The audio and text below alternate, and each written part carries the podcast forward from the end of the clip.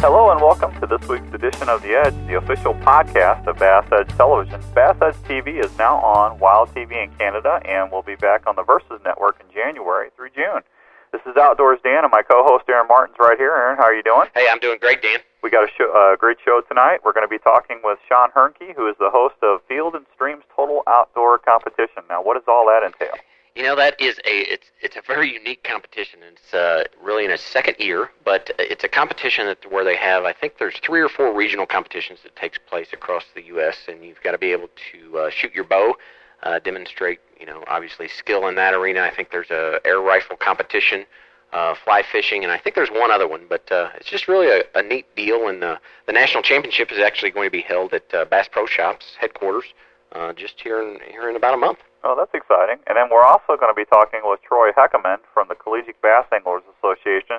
And this really is a neat, a really neat thing. Uh, why don't you tell them, Aaron, what exactly does that entail as well? Well, it is. It's it's extremely neat from the standpoint that um, you know it's an organization that's collegiate based, and really what they're trying to do is take uh, bass fishing to a collegiate level or a varsity sport. Uh, they have competitions. Um, really present right now in the in the Pac-10. Um, I think there's 70 some schools that's involved in it, and their national championship heads to Louisville Lake uh, a little bit later. But you know, had they had this when I was in college, Dan, uh, probably wouldn't have graduated. There you go. Well, and what a great way to go through school and get your foot in the door with a major trail. You no know? question. That's that's pretty neat. Hey, and guys, and don't forget, we'll also answer the listener email question and give away some great prizes to this week's lucky winner. It's all right here. You're listening to The Edge, the official audio program of Bass Edge. Oh, look here, I got one. I got one. Look here. I mean, he whacked that football jig. The blades will dictate a lot of times the speed of the retrieve or the depth of that bait. Oh, good fish. Good fish. Did you see him come off that log? Whoa, look at that son gun, man. That's awesome. You know, you've got to just stay active. Fishing is not easy. Oh, man, that's a toad. This is unbelievable. All right, welcome back to the Edge. Outdoors Dan here. He's Aaron Martin. Aaron, you know what? It's summer. It's the heat of the year. So, what in the world have you been doing out filming the season two?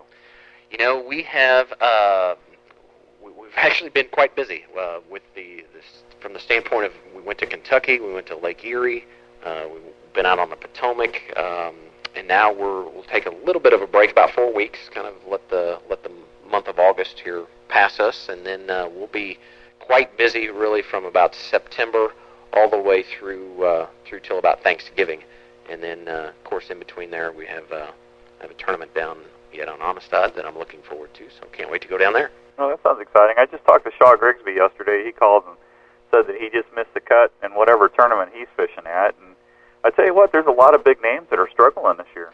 You know, it it is, but the, thing about you know when you get to the elite level, such as on BASS or the FLW Tour, you know the the average angler is is so much more educated now, and there's the talent pool is just so good. And when when you're trying to make you know out of a hundred guys, and you know that you know any one of them can step up and uh, win the tournament, I mean it's, it's sometimes always that that cut doesn't doesn't speak enough.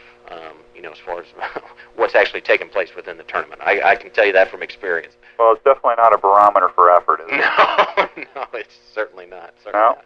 Hey, you know, I know you guys are on Wild TV right now, but you guys will be back on the Versus channel in January, and that's going to run all the way through June, right? That's right. That's right. So there you go. That's exciting. I had a caller call me on KMOX the other night, and they wanted to know what was the best way to keep fish alive in a live well. And I said, you know what? I'm going to be talking with Aaron. Let me ask him. So what would you suggest? Well, th- there's actually a couple things to do. One is um, obviously the monitoring, making sure that you always have fresh water running in your live well. You know, this is there's a lot of states actually that has a what's called a no cull rule, um, and that's really why you see a lot of tournaments uh, that will not take place in those states because that means is once you put that fifth fish in the boat, you can't throw them back because they're worried about mortality. Uh, which we're not going to get into that, but you know the the best way is to obviously keep those circulation pumps running nonstop. Um, the other thing that I like, and you know, this is the first year that I've had this, but you know, my my new Legend boat that I'm running actually has a temperature gauge to monitor the temperature or the internal temperature of, of the live well, and that's really nice because then you can look and compare that on the water temperature, the surface temperature, which displays um, on my graph that's right next to it.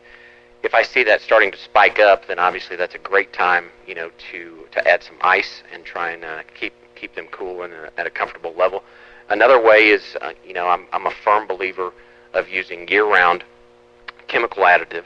Uh, Please release me is actually what it's called. It's made by Sure Life Laboratories, and what that does is actually that helps uh, calm the fish down, relaxes them because whenever you catch a fish, uh, it releases a hormone or a stress hormone, which is the fight or flight hormone, um, and, and it really stresses those out. And especially if you're deep fishing, you know, you got to make sure that um, you probably heard of the terminology fizzing and that type of stuff. Uh-huh. You know, you re- we, we, we owe it to the natural resource to make sure that this sport continues to to be able to take care of those fish. So there's really a couple different steps to go through. Well, that sounds exciting. You know, like I said, summer. We're in the middle of the heat of summer.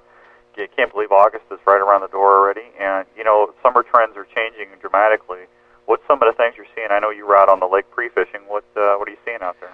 You know, I, I think for uh, for the grass lakes, I mean, obviously, you know that that's the key is is going to be uh, any time where you can find you know some some edges, some grass edges adjacent to deep water. A lot of times those fish will stage right along the edges. If you have a matted situation where the grass comes up to the surface and forms a mat, uh, you can often punch those mats. Uh, anytime that you have current, um, you know that's another big thing right now. Uh, a lot of these lakes have river systems in them, or if they're generating, you know, for instance, down south in Texas, I mean, they've just received a tremendous amount of rain, and so a lot of those lakes are generating. You know, points are obviously the thing that you want to key in on there, or any current breaks where that bass can stage on and uh, you know be able to ambush. So there's just a, a tremendous amount of opportunity, and certainly topwater. You know, topwater is always a key. Uh, the frog uh, throwing either that uh, uh, kind of a soft plastic uh, ribbit. Zoom makes one. Stanley makes that ribbit, which I like. Um, Spro, that Dean Rojas Spro frog, uh, which is more the rubber, throwing that across that, that vegetation. I mean, that's just it's phenomenal. Now, do you change your blaze orange shirt to a lighter color shirt this time of year, or are you still out there with blaze orange in it? Well, you know, I, I do not uh, during the day, and even on a tournament. Normally, I don't wear that uh, that shirt while I'm fishing. Um, what I try and do, and, that, and that's a great question because sun is is I mean, it's just brutal right Yeah. now. And just like we were talking about taking care of the fish, you also have to take care of yourself. And if you can imagine, you know, being in that heat, that's the same thing that your fish is, is being exposed to, uh, being smashed or sloshed around in your live well. You know, and, and it's funny you brought this up because I was just talking uh, about switching to completely a, a white long sleeve shirt that's vented, um, going to a big hat, and probably actually going to start wearing some longer pants because, you know, I've just uh, I take sun really well because of my complexion. However, uh, what I have noticed here in the last uh, last couple trips, you know, my hands, my tops of my feet from wearing sandals, that type of stuff is really starting to blister. And you know, if you don't take care of yourself, you're not going to be around to be able to, to do this very long. Cause, No, you got to take care of yourself and your gear. That's very yeah, important. Sunscreen is another key. Well, folks, I'll tell you what we need to do. We need to take a short break. When we come back, we're going to have an exciting interview with Sean Hoernke from the Field and Streams Total Outdoor Competition and some other great stuff right here on The Edge. When I'm fishing in a tournament, time is critical. I need fast, easy access to my lures. My Cook's go-to tackle system keeps my bait organized, tangle-free, and within easy reach. It installs in minutes under any deck lid, maximizing the storage space in my boat. And its durable construction lasts even through the harshest conditions. Get organized with Cook's tackle system by calling 188-390-8780 or online at cooksgoto.com. All right, my next guest is a gentleman who is a phenomenal angler, well rounded, also has some other news to share with us, but that is Sean Hoernke, FLW competitor, former BASS competitor. Sean, thanks so much for being here. Thank you, Aaron. It's good to be on the edge. The, uh, y- you know, one of the things that I always find fascinating is how we get into this sport. You know, and your your history is a little bit different because you started very, very early from the competitive side. Yeah, exactly. You know, as you know, I, I grew up racing motorcycles from about the age of five, and and really competitive. And I grew up in a very competitive atmosphere. And then I started getting into fishing through my mid-teens, and uh, then of course the next you know just kind of morphed into the first thing I wanted to do when I started fishing was to compete. You know, the first time I caught a bass, I thought, well, I wonder how good I am against the other guys So. You know, and at about the age of 16, I decided, hey, you know, uh, do I want to get in a career where I'm going to be retired and broken up by the time I'm 28 years old, or do I want to uh, try to do something that I can have a long-lasting career at? And so, at about the age of 16, I just went with it and and went into uh, you know decided wholeheartedly that this is what I wanted to do. I never grew up knowing that hey I wanted to be a doctor or I wanted to do this or that. Everybody else had those ambitions. Mine was just I wanted to be a pro angler. So everything was kind of just um, morphed right into being a professional fisherman. You know, I went to college, got a degree in marketing, and spent countless times on days on the water and, and fished as many tournaments as I could and so um, you know, and lo and behold, you know, when I got out of college, I, I you know fished the Bassmaster Tour, and uh, you know, been fortunate enough to make a living at this for six years now. Well, you had a neat story that you had shared with me concerning one of the summers to where I think you were cleaning pools, or oh yeah, yeah, yeah. I used to be the old pool boy there in Dallas, Texas, and uh, you know that that was not much fun. And when I was in college, I started to realize, you know, hey, I'm out here killing myself for 300 bucks a, a week, and uh, it was like you know, I can go out here and in Texas you have so many good tournaments and to compete from and um and to choose from that we went ahead and I, I go, uh, you know, I can make more money fishing on the weekends than I can doing this pool stuff. So I quit quit cleaning pools and kind of went full time at about the age of 20 and uh, and you know just started fishing tournament after tournament every weekend all over Texas, and that really helped you know set the stage for when I got out of school. And I was gonna say, and you were going to college at what Texas A&M? Yeah, I went time, to Texas right? A&M, and yeah, and, and actually I started out in Nacogdoches at a, at a college called Stephen F. Austin, but I ended up because I wanted to guide in, on Rayburn and Toledo, but I was like, man, I I uh, ended up going fishing more than I. Uh, was going to school, so I had to move, and I went to A and M and got a little more serious about my studies, and uh, and ended up, uh, you know, just fishing. a more, you know, scheduled my classes Tuesday, Thursday. Went to schools. Uh, went to uh, went to you know fish Friday, Saturday, Sunday. Studied on Monday, and and did that every single week, and that really helped set the stage for when I got out of college. Well, I'm sure probably prepared you for the the schedule that was yet to come because right now I know that you were sharing with me that uh, I think you've been home nine days out of you know the first six months of the year, and yeah, it's uh, you know that's one thing that I, I don't think a lot of people really take into consideration when they want to choose to have this career. Is you know it's it's a lifestyle. It's not just a job where you, you punch in nine to five. It's a it's a deal where you know you're gone and you live on the road from hotel to hotel. And and uh, I mean I personally love it. That's what I, I've always wanted to do. But sometimes it's not for a lot of people. They get out here and they realize, man, this life on the road really changes you, and it's hard to deal with, you know, family life, and, and it's just a total adjustment. Well, and now you're involved in the Field and Streams Total Outdoorsman's Challenge. Yeah, that's really exciting thing that uh, you know I invite everyone to come out and participate again uh, every year. It's an exciting new new concept in in the outdoors. It's uh, basically you know we have fishing tournaments, but there's archery tournaments, there's skeet and trap events, but no, you know, nowhere is there an event where it kind of pits the guy we're looking for. Field and Stream's looking for the guy who is the total outdoorsman, as it says. And what that basically is, there's there's seven disciplines um, in the outdoors, including bait casting, fly casting, archery, uh, shooting sports.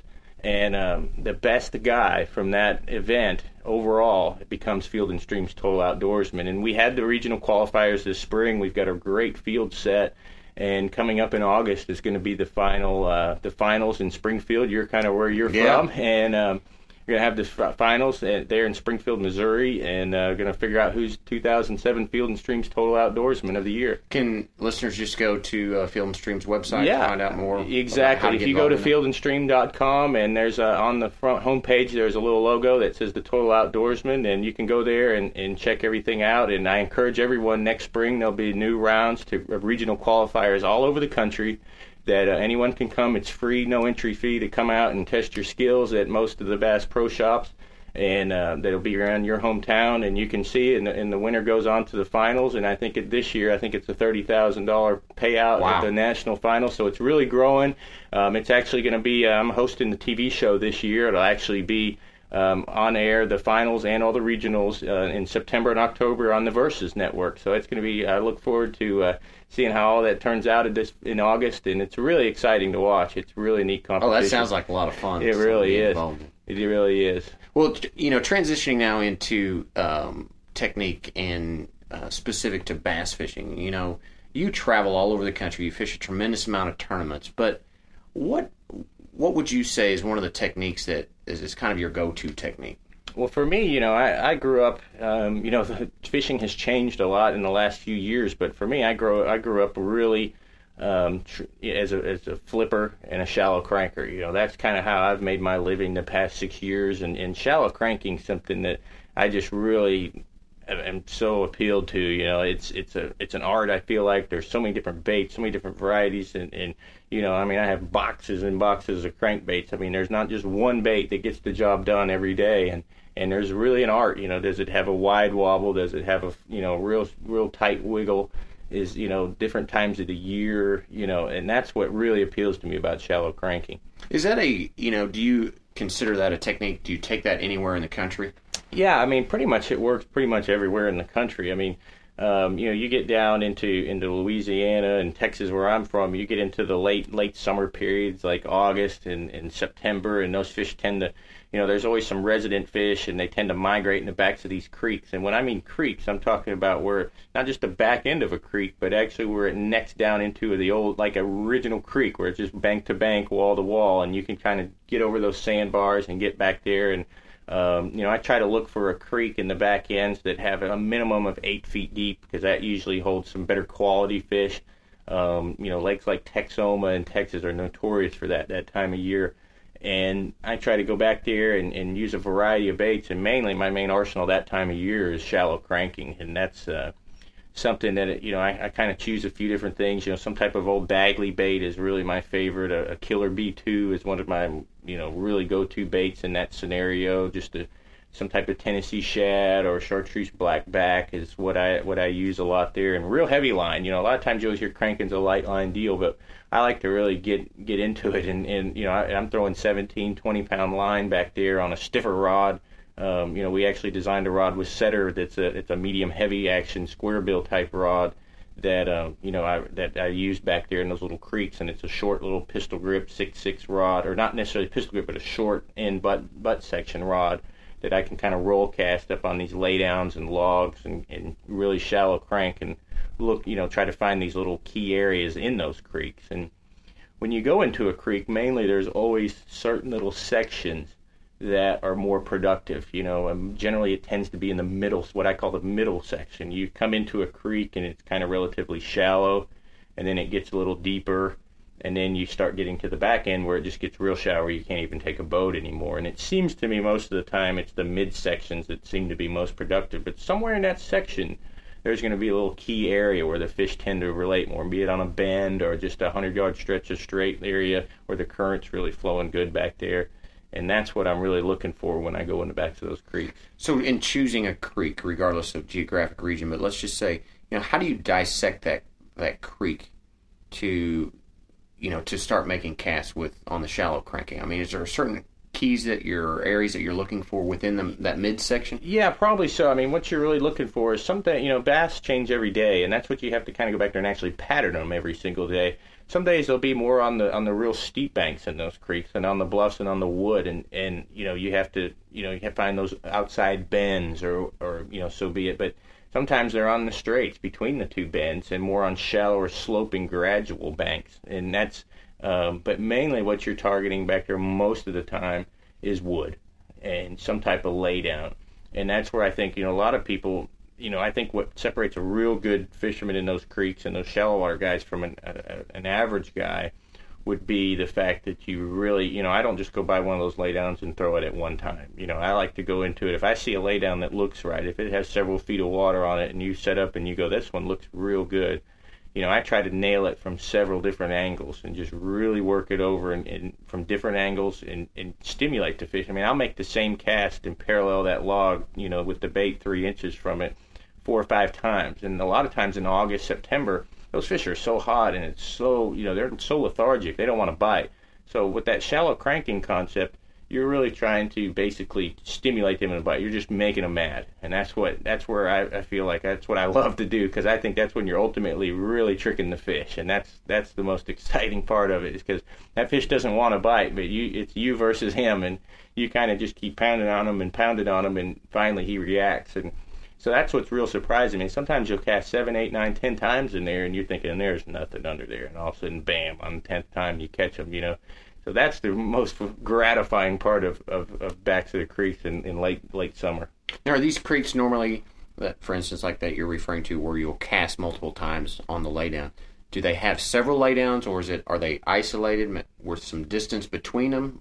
Or right. sometimes the you know the, the, naturally what you really like what I what in a perfect world you would like an isolated laydown. You know you might go down hundred yards of bank or two hundred and there's nothing on it. It's just a clean just mud bank and kind all of a sudden do nothing bank. Exactly, and all of a sudden boom there'll be one log, and you think ah that doesn't look that exciting, but that's the stuff that a lot of people over you know overlook and you know, because everybody wants to when they pull into a place or a creek, they're gonna go, oh, look, you know, look at all this bank with 20, 30 laydowns. This is great.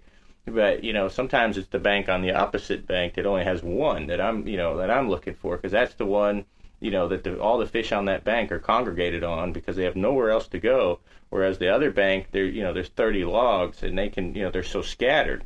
Um, whereas on the on the on the bank with one log, they have a tendency to group up more and multiple fish on that. So therefore, then they become more competitive and then that's what we're all looking for because the fish that's fighting for some food is the one that's going to be uh, the easiest to catch. Right. So you're just looking for a high percentage area. Exactly. High percentage area is the key. So whenever you, let's say you you cast multiple times on the structure, do you ever change baits from the shallow cranking if you have that much confidence in that?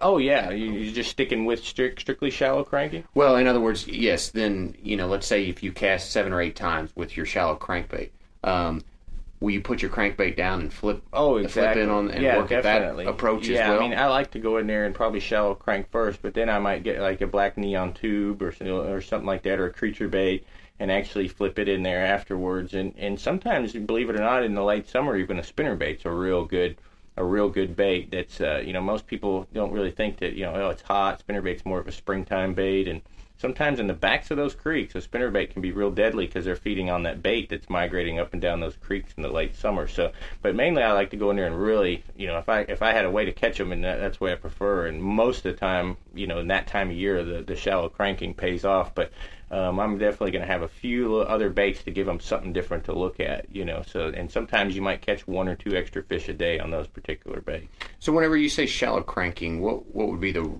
the range, I guess? Well, I, I kind of call shallow cranking anything probably less than eight feet deep, you know, maybe nine, um, and that that's kind of what I, you know, that's what I would say. And and the shallow cranking aspect of it is, is I think you have so many more options and there's so much more intricacies too. I mean, the deep cranking you have um, you know, you, you, have a lot of baits and there's a lot of different, you know, angles you can, you know, you're looking at angles and, and setting up on structure.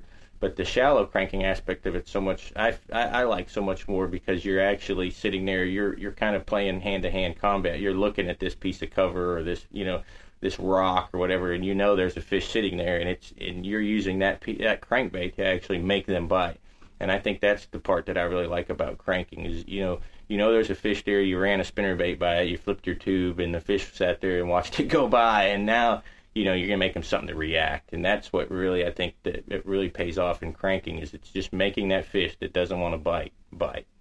So in in these creeks that you're focusing on, what's you know the kind of the magic question is how long do you spend? You know, I get that question a lot. Yeah. Is how long do you spend in an area exactly. before you move on? Right. Well, that's when I go into a creek. I don't know. You know, we travel all over, and I spend, you know, being a younger guy on the tour. There's a lot of lakes I've never been to, so I have to go in there and really dissect an area real fast. And when I go to a new area, let's say if I'm at the Potomac and I've never fished these creeks, and um, you know, several weeks back, I actually caught a lot of my fish in the last FLW tour event in the back of a creek on the Potomac and um, you know, but I had to cover ten or fifteen creeks in on the Potomac till I found one that was holding the right quality fish. You know, you fish one, you fish another one, you might have some pound and a half fish. and then went into the next creek, and all of a sudden, wham! You know, there was four pounders, three pounders, and they're good grade quality tournament fish. And so, what I like to do is I kind of cover it real fast. That's the good part of shallow cranking. You can go through there and make a pass down those creeks. I mean, generally the backs of the creeks aren't very long. I mean, maybe a mile max, half mile, three quarters. And uh, so you can move and cover a lot of water, hitting just real key target, obvious looking stuff. You can move through it real fast. Now, are you running parallel? Uh, yeah, well, sometimes, but I mean, a lot of times, you know, parallel on the areas where you don't have those laydowns, but then you get to an area where you do have the laydowns, and then it's more of a perpendicular approach, and really trying to parallel your bait through down those laydowns. That's what I found. A lot of people cut across the laydowns, and sometimes that works, but when you're trying to, but the bait seems to be a lot better if you parallel those laydowns. Get that, keep that bait against the log as long as you can and that seems to because you're catching a higher percentage area in front of those fish because you don't know if that fish is in two feet of water underneath that log or in six feet of water underneath that log. So you really want to make sure that you get it as close to the shoreline or, or the end of the yes, laydown, exactly. or even if it's maybe if it's off the shore a little bit, maybe you want to cast past it, right. past the end of it, and bring, bring it all through. the way back exactly, to the Exactly, exactly. And that's and that's one of the biggest mistakes I see people make is they just kind of cut across it, make two casts around the end of the tree, and and press on. But what I like to do is really line up on it. A lot of times I'll only make a cast until I get to it. You know, I'll kind of stealthily get to the end of the log, back off, get the boat positioned correctly, and then fire one down the, the length of the log and bring it down to the end, and then work it out of the tops of the tree at the very top, you know, at the end of the tree, which is usually the deeper part of the tree where it's laying in the water. And that seems to really work a lot better because a lot of times, you know, it's summer, those fish are buried underneath in the shade, and the best portion of the shade on that log is the actual base of the, you know, of the, the trunk of the tree. And so you don't, and the trunk might be 10, 15 feet long, and you don't know exactly where they're at on that. So paralleling that log is definitely key when you get in the backs of those creeks. Sean, in closing, you know, what for newer anglers that, that are getting into the sport to establish shallow cranking or just just get on the water, what's some good advice that you can pass on, maybe that you've learned through experience, you know, for people that's trying to maybe just get in from a recreational standpoint, right. not even competitively? Well, it's so confusing when you go to the tackle stores nowadays. I mean, there's walls and walls of crankbaits, you know. But I kind of choose one, you know, I, in the backs of creeks, I kind of like wooden baits. You know, there's plastics. You know, I prefer plastic crankbaits in the grass because it has a higher buoyancy and a wood crankbait more on when I'm fishing wood. That's a good way to tell, you know, that I've always told people, you know, it's a, it's a rule of thumb. Wood on wood and plastic on grass. And that's kind of my rule of thumb. So that kind of knocks down half Boy, of your choices. does. And then keep your colors simple. I mean, don't get real crazy. I mean, if I'm in the back of a creek fishing, I throw basically two colors. I throw a Tennessee shad based crankbait or a black and chartreuse crankbait. That's real simple. Right there, that knocks down another million crankbaits, you know. So now you're looking at a lot simpler approach. And I like just a, a, regular square bill, you know, shallow running crankbait on some of that stuff, and then pick a crankbait that maybe runs, you know, five or six feet, you know, that has a kind of. But I like a wide wobble that displaces a lot of water in those creeks in the late summer because that, you know, the, the, generally those creeks are stained and they're off colored, and they have, you know, with that wide wobble, and the fish can really hone in on it a lot better. Excellent. Well, that is all great stuff. Unfortunately, once again, we're out of time. I look forward to uh, fishing with you upcoming on uh, Lake Erie. Uh, yeah, it's going to be, be a great trip. So, best of luck in the future. Hope uh, hope you have a great season. Hey, I appreciate it, Aaron. Take care. Sean Hoernke. Thanks, Sean. All right, welcome back to the Edge. Outdoors Dan here. He is Aaron Martin. Yeah, I got to tell you, he seems like a really good guy. Did you guys have a lot of fun on Lake Erie? Oh, we had a tremendous amount of fun. And he's just such a you know such a versatile angler. You know, obviously he's he started right out of college, originally from Dallas, started on the BASS trail, then switched over, you know, over to the FLW, and now he's obviously involved with uh, the production side of it through Field and Stream. But um, he is he's just a phenomenal guy. Now, for somebody who's not an addict like you are, I mean, I am for hunting, but not the fishing side. Which is the bigger tournament? And I don't want to get you in trouble with anybody, but I, I, I'm a novice, so I don't know. Is, Sure. he, is Bass or FLW the bigger tournament? Well, it's there's there's actually there's two schools of thought on that, and um, you know, bass is obviously the one that's been around the longest, and it, it traditionally, you know, if you polled a, a group of anglers, um, there, there's two camps out there. You know, bass has a completely different model than than FLW. BASS has always carried a tremendous amount of prestige.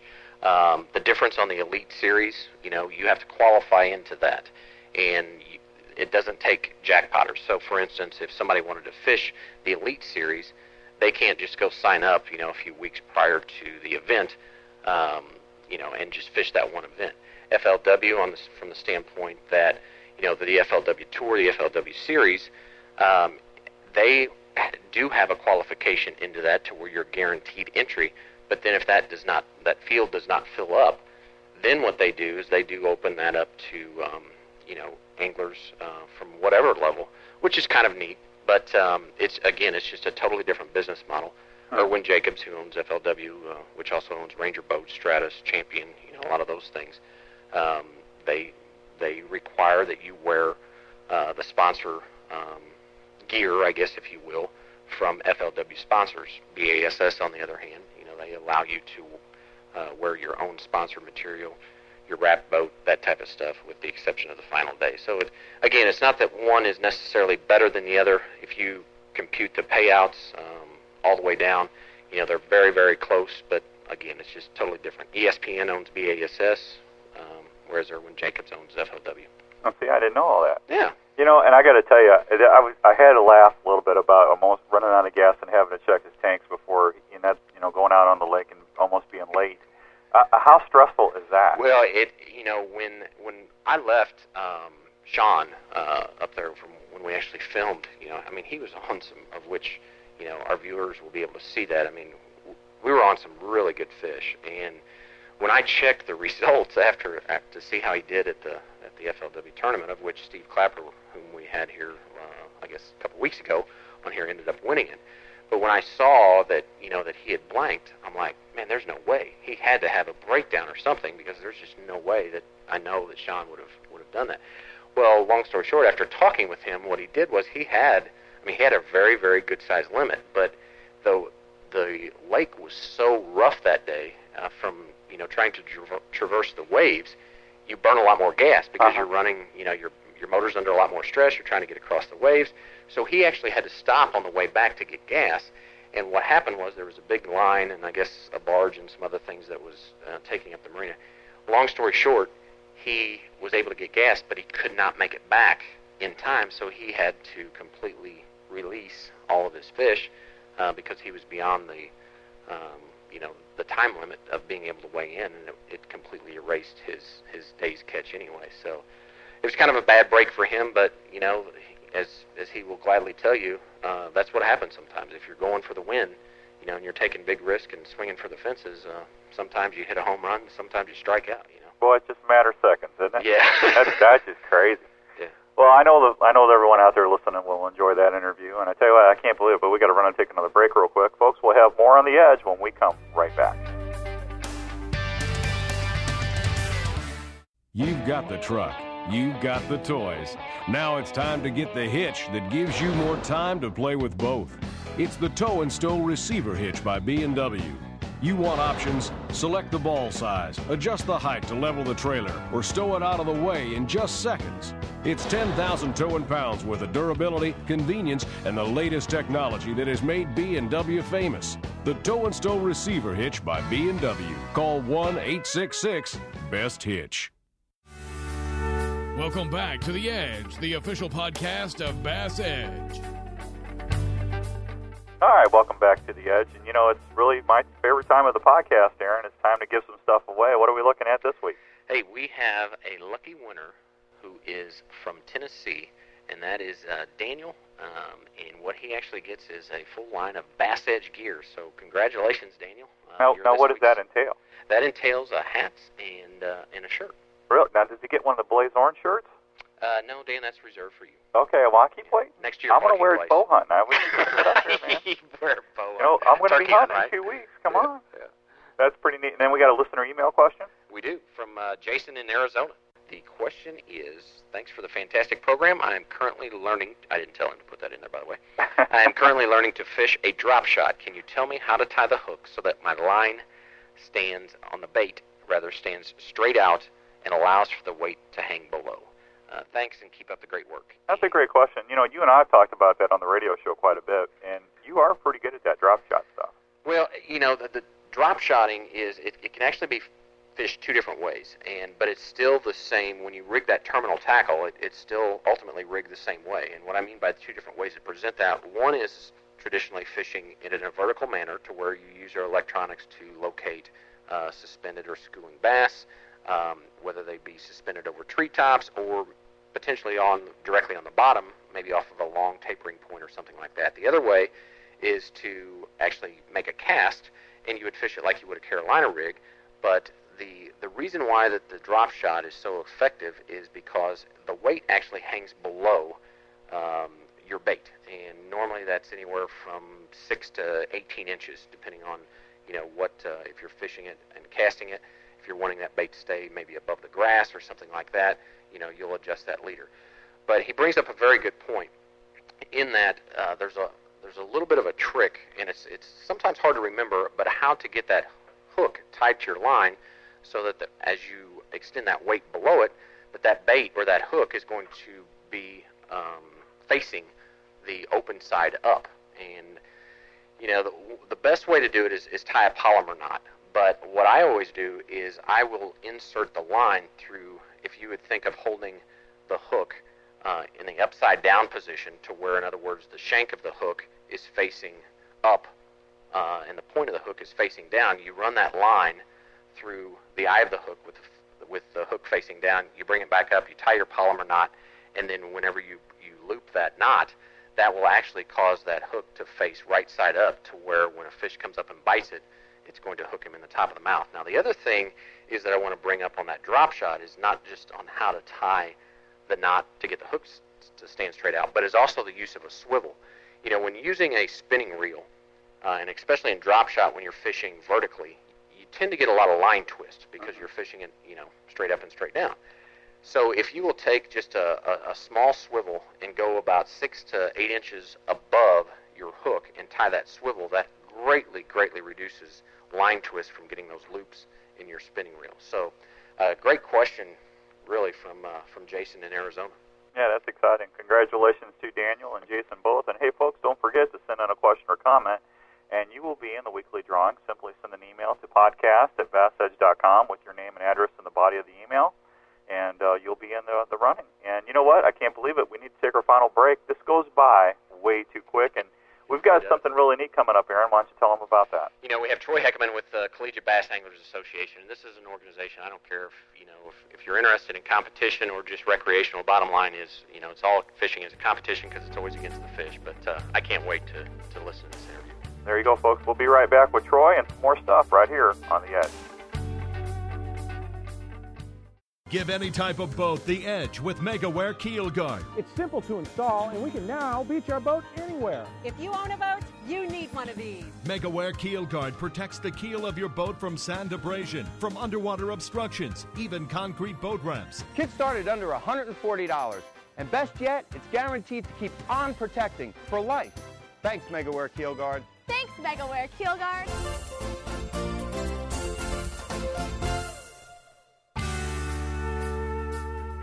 Okay, we are back on the edge, and our next guest joining us is Troy Heckaman from the Collegiate Bass Anglers Association. Troy, thanks so much for being part of the Edge.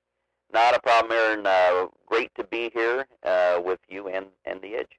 You know, Troy, I got to tell you, one of myself, I'm I'm a little, uh, I don't know if you want want to say envious or jealous, but uh, quite honestly, had this organization been around and and uh, functional when when I was in college. I'm not too sure that uh, that I would have ever gotten out of college. I think I think I'd be right there in the boat with you with, with you, Aaron. Uh, appreciate those kind words. Uh, the Collegiate Bass Anglers Association is, is unique. We are the governing body of collegiate bass angling, and uh, with that said, uh, basically in a nutshell, what we are is uh, our goal is to standardize and unify the sport nationally towards uh, varsity recognition uh, with institutions. So, in a you know, kind of touching on that first. I mean, essentially, what you're going to do is you're going to take uh, competitive bass fishing at the collegiate level to an NCAA or a varsity recognized sport. Well, eventually that would be good. Uh, you know, working with the NCAA or on a um, you know another national level would be the NAIA. But you know, right now we'd like to start out as uh, you know with the as a CBA and uh, work work our way up from there. Since we have had good talks with uh, the other organizations, and there's we're definitely on the radar. Well, there's no question. I mean, you know, with some of the just in your your short period of time, because you've only been out just basically in, in existence for just a few years, right? Yeah, yeah, just since uh, fall of uh, 2000, 2004 when we were incorporated, and we're in the process of seeking our uh, nonprofit status, and we're excited about uh, hearing, hearing back from that here here shortly. So before we get into you know the specifics of CBAA, you know how in the world did you come up with the idea to start a collegiate bass anglers association? Well, it all started with uh, uh, my brother and I were at college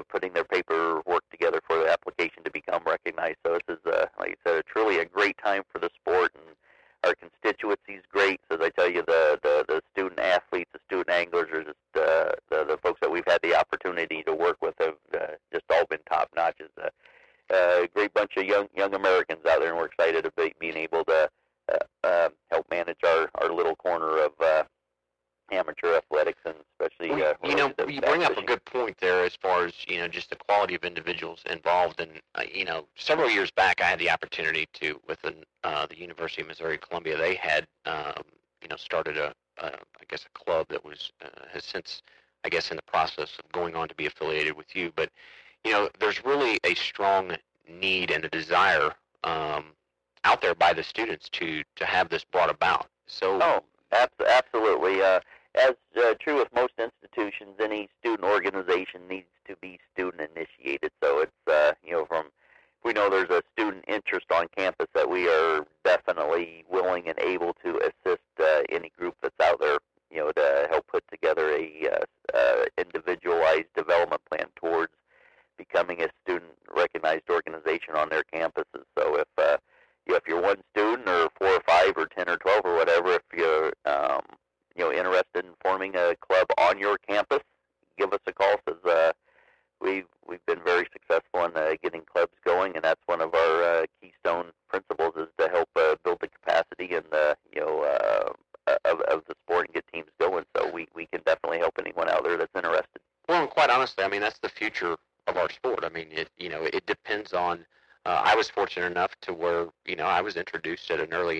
uh, through my through my dad and growing up, you know, fishing farm ponds and small streams and stuff like that. Um, you know, but how does let, let's say students whom whom uh, maybe resided at a, any campus, you know, is there where do they need to go to see if this even exists, you know, on their campus? No, usually that, that's a good question, and uh, the the the place to start is typically with uh, student affairs or student services or one of the uh, um, you know whatever office on your campus that deals with uh, student activities, and it's usually there's a lot of information on websites. Usually, just go to institutions' website and put in student organizations, and uh, you'll find out pretty soon as if it's going to fall underneath uh, you know like a special interest group club, which would be usually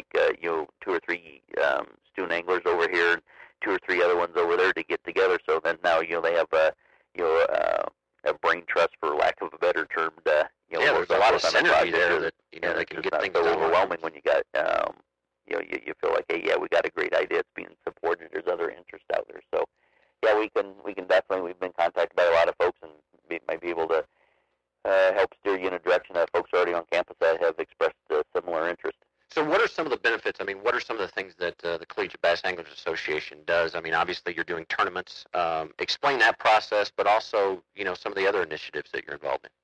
Oh yeah, of uh, course. Uh, you know, d- tournaments is our way. Uh, uh, we do six to seven tournaments a year for 2000 2008 schedule, and they're going to be pretty much uh, reg- regionally based. Uh, but outside of the the tournaments, and they're great because it's an opportunity for the student athlete to you know showcase their skills in that, and us uh, be able to show off some of the partnering organizations that's associated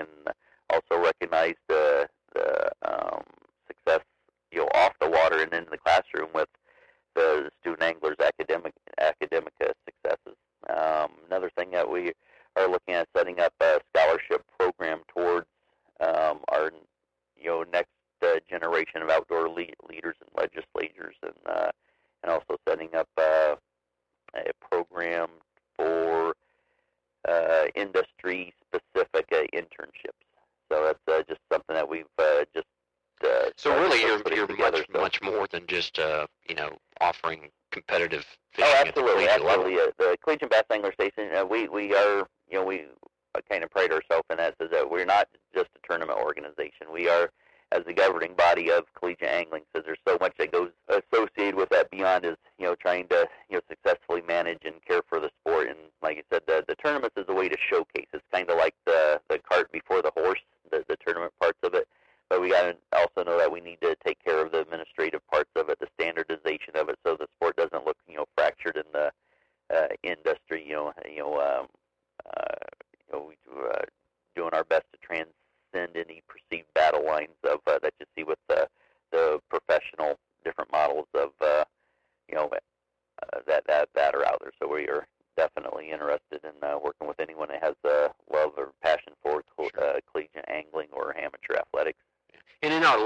or so here. What about as far as you know? Do the students have to have a boat to be able to participate in this?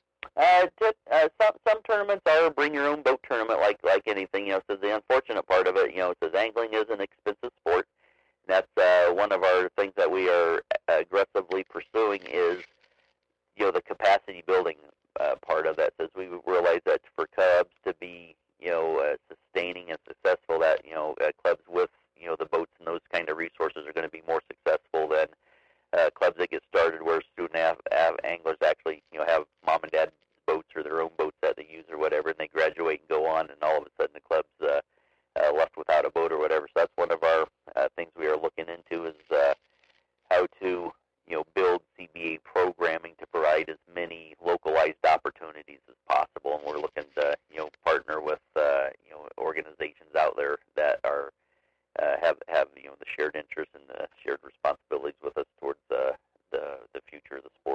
Troy, I got to tell you, I mean, it's it's so exciting, and, and I just want you to know that uh, everyone here at Bass Edge certainly appreciates the efforts of the Collegiate Bass Anglers Association. I think it's definitely we're going to to do our best to see to it that it has a, a long future because I really believe that that is the future of our sport.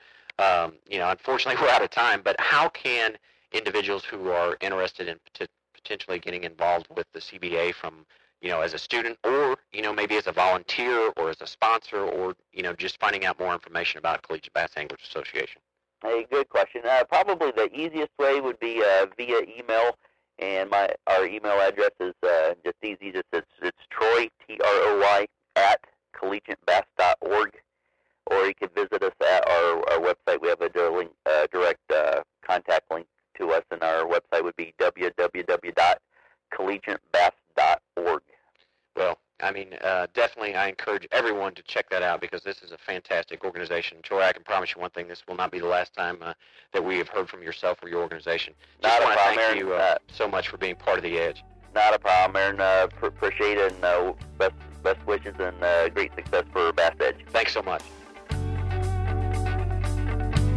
Well, I don't know how you feel about it. I know that you were you really liked the idea of having this in college, but I would have a hard time concentrating on my classes if I had something like that to go to every day. Yeah, I- no, no doubt. But you know, that's that's the other thing that they're very strict on is you know you have to you have to be able to demonstrate uh, you know the ability to keep up your grade point average, and and what the CBAA is is really doing is it's not just about you know winning bass tournaments. It's really trying to uh, it's it's the all around angler, uh, making sure that they're applying themselves not only in the fishing part of it, uh, but also in their studies. And you know, I got to tell you, this will be when I look out three to five years from now.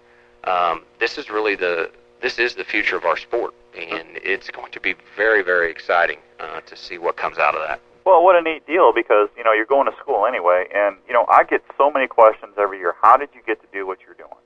And if you're in college and you're going and you have the academic stuff right there, you can learn all about marketing, branding, everything that you're going to need to know to get out into the professional ranks. Because every professional out there has to know marketing. Because believe, I mean, Aaron, it's all marketing. Well, you hit the nail on the head, Dan. I mean, really, if you ask any competitive angler or competitive outdoorsman, you know what it takes to be, you know, successful in this business. Uh, it's 90% marketing. I mean, once you reach a fundamental skill level, don't get me wrong. I mean, you still have to be able to go out there and compete and, and be successful and consistent. But bottom line, when it comes to actually making a living in this business and being a, an all-around professional, um, you know, it doesn't just deal with the skill at hand. You have to be able to attract sponsors and be well-spoken and, and really fit into their culture. Yeah, you have to be a model for that company. Yes, That's just the way it is. And the hunting or the fishing is the least part of it. that's right. That's right. It's kind of crazy. Well, that was really cool. And once again, I can't believe we're out of time. But uh, next week we're going to be talking with Kurt Dove, who I know you know real well. Oh, Kurt, he's you know he was with us last year. Um, he's really the tidal water expert. He's he's out of Virginia. Um, does just ex- extremely well, and uh, just a, a class guy. Had had the opportunity to spend uh, quite a bit of time with him up on the Potomac. So um, looking forward to that interview. And he's going to be visiting with Steve Brigman.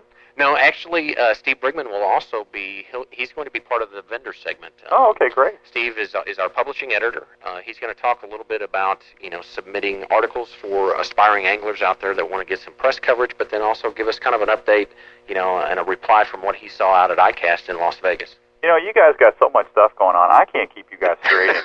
You got too much information coming in on this stuff. Well, you know, and that's what we try to do. I mean, yes, it is. It's not go- everything is not going to apply to everybody, but what we hope is that um, you know you can always find something of use on the edge. So. Well, there you go. Hey, and don't forget, we'll be giving away some uh, great stuff next week. In the meantime, be sure to visit us at www.bassedge.com. You can see Aaron's pretty picture right there. So for uh, Mr. Martin, this is Outdoors Dan Young, and I want to thank you for listening to this week's Edge.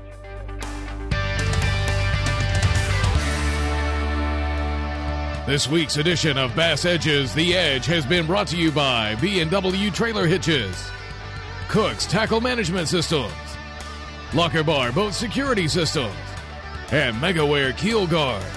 For more information on Bass Edge, including our television show, training materials, e-newsletter, and podcast, please visit www.bassedge.com.